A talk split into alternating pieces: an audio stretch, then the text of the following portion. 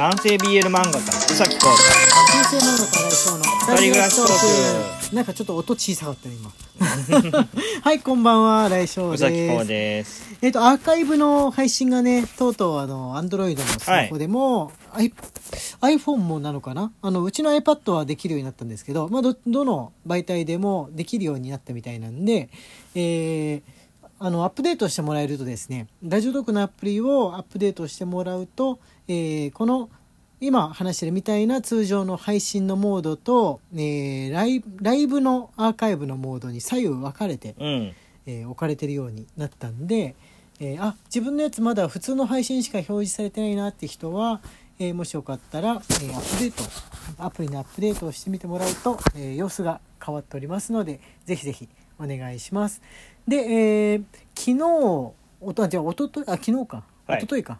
のライブから、えーもう公開になっているわけなんですがそれより前のライブっていうのはこれからどれを、えー配信するかっていうのを決めて、えー我々がね。公開ボタンを押していくんですがここから後のねライブはあのライブ配信やるたびにもうそのまんま公開になってっちゃうものなんでものみたいですんであの参加する方名前をねあの参加して大丈夫な名前で参加してもらうと。そう いけないなと。本名だったりとか、えー、ツイッターと同じ名前であなんか同じってもらうといけないっていう人とかはちょっとあの違う名前で参加してもらうとか何何かしらしてもらう必要があるのかもしれないとうん。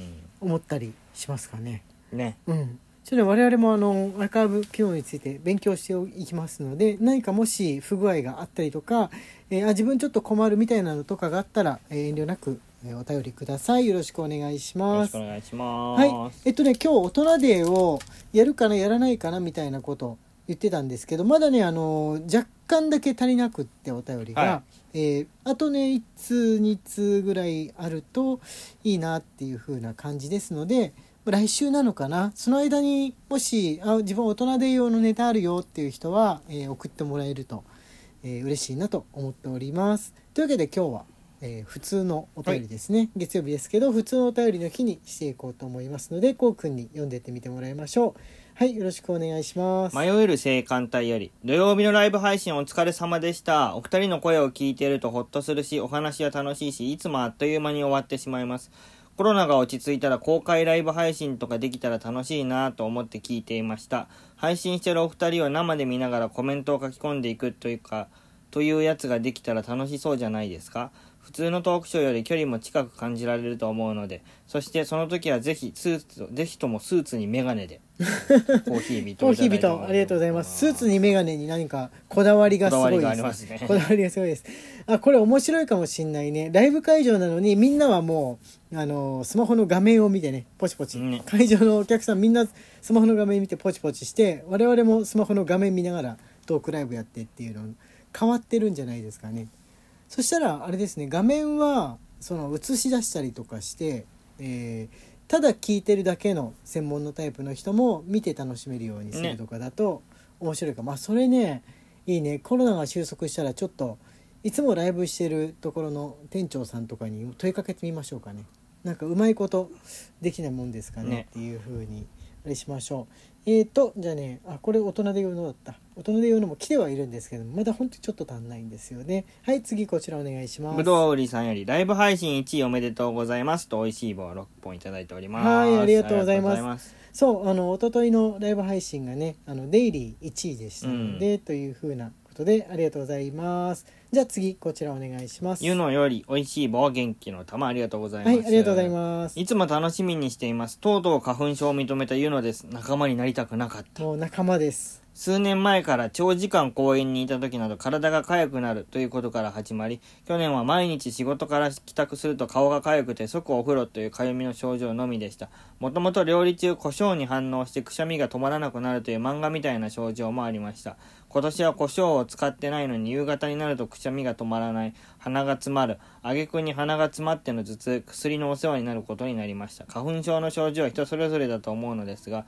先生方はどんな症状スタートでしたか？というああもうこれいかにも始まったばっかりの時っていう風な感じの あのー刺激とそして戸惑いを感じますね、最初のあたりの方がまだ慣れてないからえこれ風邪なのかな？皮膚病なのかな？みたいなこの別の、ね、病じゃないかと思うような体がショックを受けている状態になりましたね確かに、うん、自分がね花粉症になり始めたのはまだ花粉症って言葉がそんなにあのー流行ってないっていうか、うん。今ほどまではなってない頃だったからえなんだろうなんだろうみたいに鼻炎の友達に相談したりとかしてたんですけどやっぱり喉の痛み目のねかゆみかな。俺はね目のかゆみが一番強くなるタイプ。目が本当にかゆい、目が本当にかゆいタイプなんでついで喉の痛みなんだけど喉が痛いのはねやっぱりこの時期が時期だから風邪かなっていうふうに思って最初はインフルエンザとかそういうのだったらどうしようって怖かったですうね。ん。こうくんはこうくんも風邪だって思ってなかったっけ最初。いや鼻ですね。鼻。あのー鼻が病院行ったよねなんか、うん。風邪だったらいけないしみたいな感じで、基本的に花粉が強くなってくるとはいはいはいまあ豚草かなんかだと思うんですけど自分はでもあ。そうだ。こうくうん。んちょっと変な時期だったから、なんか花粉じゃない別のだったらどうしようみたいに言ってたんだっけね、鼻がね痛くなるんですよ。はいはいはいはいはい。花粉が強い日ほど鼻が痛くなる。あーすっごい詰まってる時あったよねこうくん。寝る時に寝れなくてなんか、うん。詰まりすぎてて。あの鼻のとこに貼るテープみたいなやつやったことあったよね。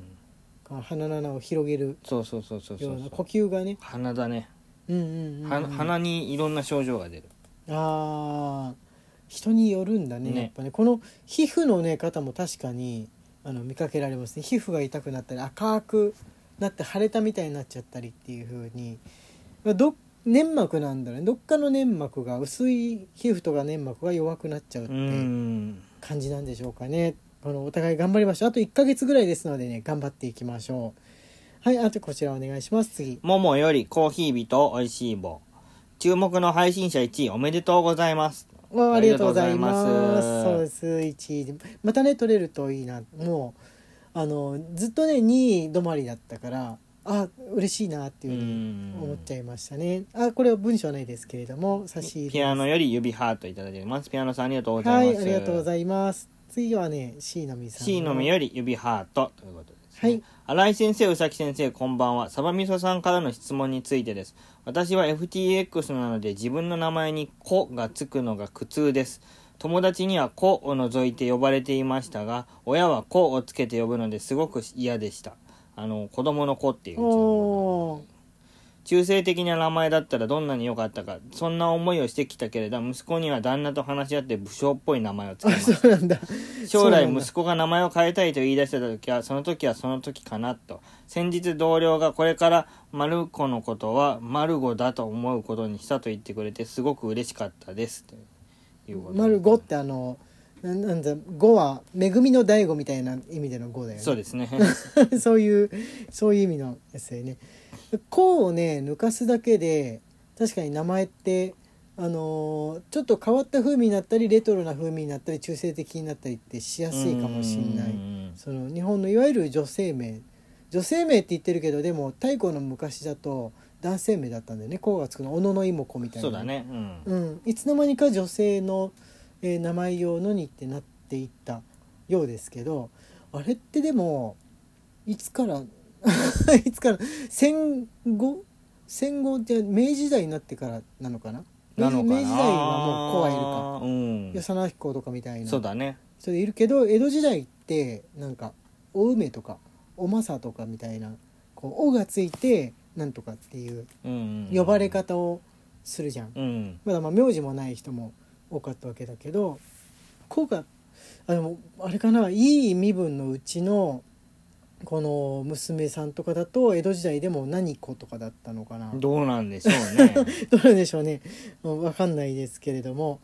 はいじゃあ次、えーこちらお願いします。えー、吉野札幌の男までタロット占い師より元気の玉おいしいわ。ありがとうごはいざいます。ありがとうございます。お疲れ様です。先日のライブ配信でアーユルベーダ手術の白ダーラの話題が出ましたが、あれ、脳と神経系を癒すもので、えもしかしたら不眠症対策に役立つかもしれません。名古屋市市内、名古屋市にも白ダーラを行うサロンいくつかあるようです。とのことあですね。そうそうそう俺がインドに行った時にねアールアールベーダの、あのー治療院に行ってみてでその白ダーラっていうのをやってもらったって話をライブ配信でうんしたんですけどこう額のところにね第三の目にがあるっていうことを仮定してそこに当たるようにあったかい油をずーっと1時間ぐらい注がれ続けている。疑問なんだけど目があるんだとしたら油当てちゃダメじゃない？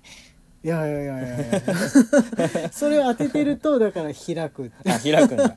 開くっていうだから閉じてるっていう前提で、あなるほどなるほどなるほど。前提であの当ててるうん。わけなんだけど、あれでもね目に入ってきたんだけど油が。やっぱこうバーってずっと顔に流れてるから痛くない水と違ってね痛痛くないんだよね。へー。不思議と。なんかねみ水と油みたいに弾いて目が変になっちゃうんじゃないかと思いがちなんだけど普通この何の水でもビシャビシャビシャビシャやってたら1回ぐらいは「いてて」っていう風になりそうなもんなんだけどお風呂とかでも全く痛くない。えそれが不思議だった体験ですかね。目が開いたんでしょうかね、うん。開いた目もだからそこに油がドーって垂らされてるの気づいてもきっと痛くないんだよ。